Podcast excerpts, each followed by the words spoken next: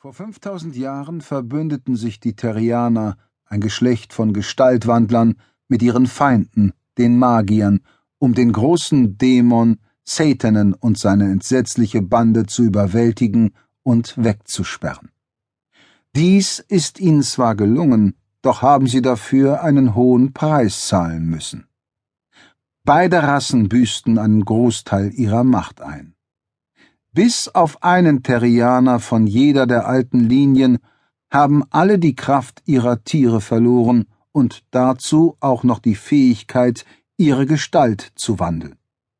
Nur neun Gestaltwandler sind übrig geblieben. Die Krieger.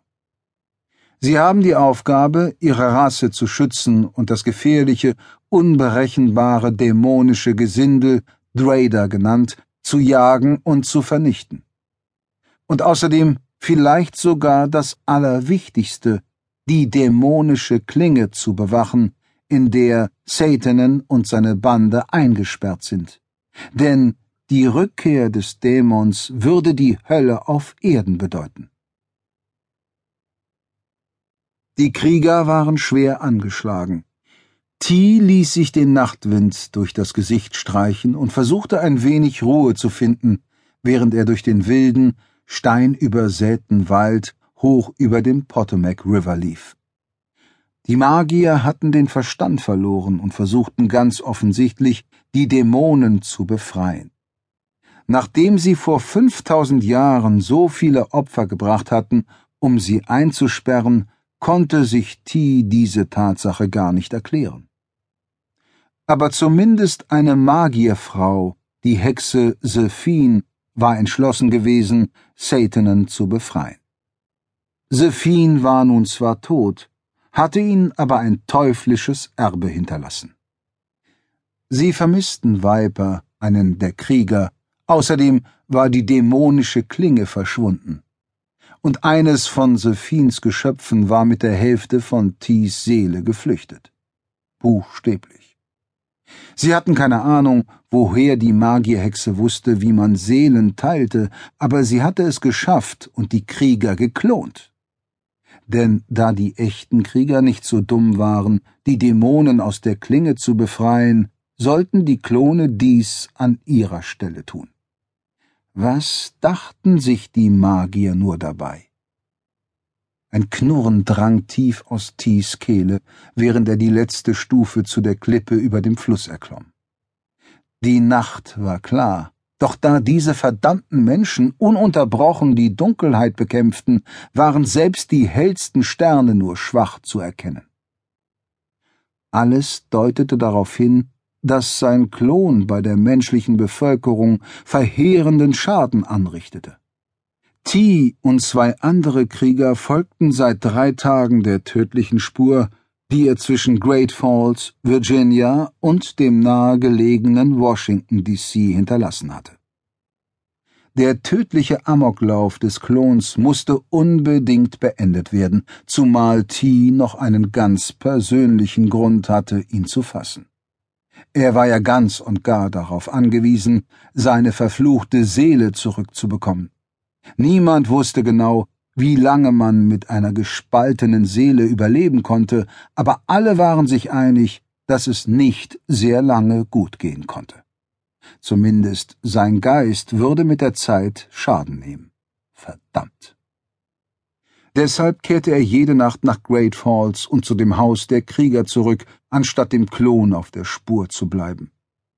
Er hatte schon erleben müssen, was ein Krieger mit gespaltener Seele mitgemacht hatte, und das war alles andere als schön gewesen.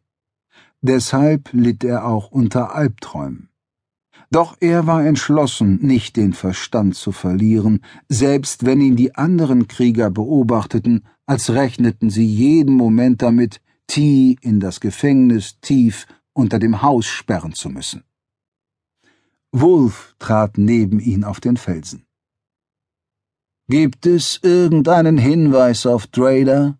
Wolf war der größte der Krieger, ein Riese von einem Mann, dessen Gesicht aussah, als hätte eine Katze es früher als Kratzbaum missbraucht. Team machte keinen Hehl aus seiner Verzweiflung. Noch nicht, Aber sie werden kommen. Er würde ihnen wie jede Nacht die Herzen herausreißen, um sich etwas abzureagieren und diese zermürbende Verzweiflung zu verscheuchen, damit er endlich wieder etwas sicherer im übervölkerten Washington auf die Jagd nach seinem Klon gehen konnte. Es überrascht mich, dass Lion dich ohne Leine rauslässt, bemerkte Jack, hinter ihm gedehnt. Ein Knurren löste sich aus Tees Brust. Dieser Idiot war wohl erst zufrieden, wenn er jeden Krieger so weit hatte, ihm den Hals aufzureißen. T hatte dermaßen schlechte Laune, dass er ihm den Gefallen gern tun wollte. Sei still, Jack, zischte Wulf. Deine Sticheleien kann er jetzt überhaupt nicht gebrauchen. Was er jetzt überhaupt nicht gebrauchen konnte, war vor allem, dass ihn alle wie ein Pulverfass betrachteten, dem eine Zündschnur aus dem Mundwinkel hing. Es ging ihm doch gut. Aber das Brennen in seinen Fingerspitzen strafte ihn Lügen. Er kämpfte mit seiner Selbstbeherrschung und versuchte seine ungezügelte Wut in den Griff zu bekommen. Unter normalen Umständen verlor man im wilden Zustand bloß die Beherrschung und riskierte einen anständigen Kampf. Man war dann weder Mensch noch Tier, sondern irgendetwas dazwischen. Die Menschenzähne wurden zu Reißzähnen, aus den Fingerspitzen schossen Krallen hervor, und die Augen wirkten nicht mehr menschlich. In diesem Zustand konnten ein Falke und ein Tiger ihre wilde Natur in einem gleichberechtigten Kampf ausleben. Aber dies waren eben keine normalen Umstände. Ohne seine Seele wusste er nicht, wie lange er sich noch unter Kontrolle halten konnte. Er rang mit der Wut, die allmählich von seinem gesamten Körper Besitz ergriff, biss die Zähne zusammen, um sich zur Ruhe zu zwingen. Aber es war schon zu spät. Aus seinen Fingerspitzen schossen die Krallen hervor, aus seinem Oberkiefer wuchsen Reißzähne, und als ihm eine Welle aufgestauter Wut die Kontrolle entriss, schnellten aus dem Unterkiefer messerscharfe Schneidezähne hervor. Erfüllt von wildem Zorn stürzte er sich auf Jack und warf ihn auf den steinigen Boden. Im Blutrausch spürte er, wie ihm Jack, der auch wild geworden war, mit den Krallen die Haut aufriss. Er schmeckte Blut, sowohl sein eigenes als auch das von Jack.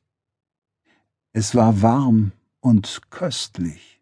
Der Blutrausch trübte seinen Blick, und plötzlich sehnte er sich danach, seine Zähne in Jacks Hals zu schlagen und diesem Mistkerl tatsächlich den Hals aufzureißen.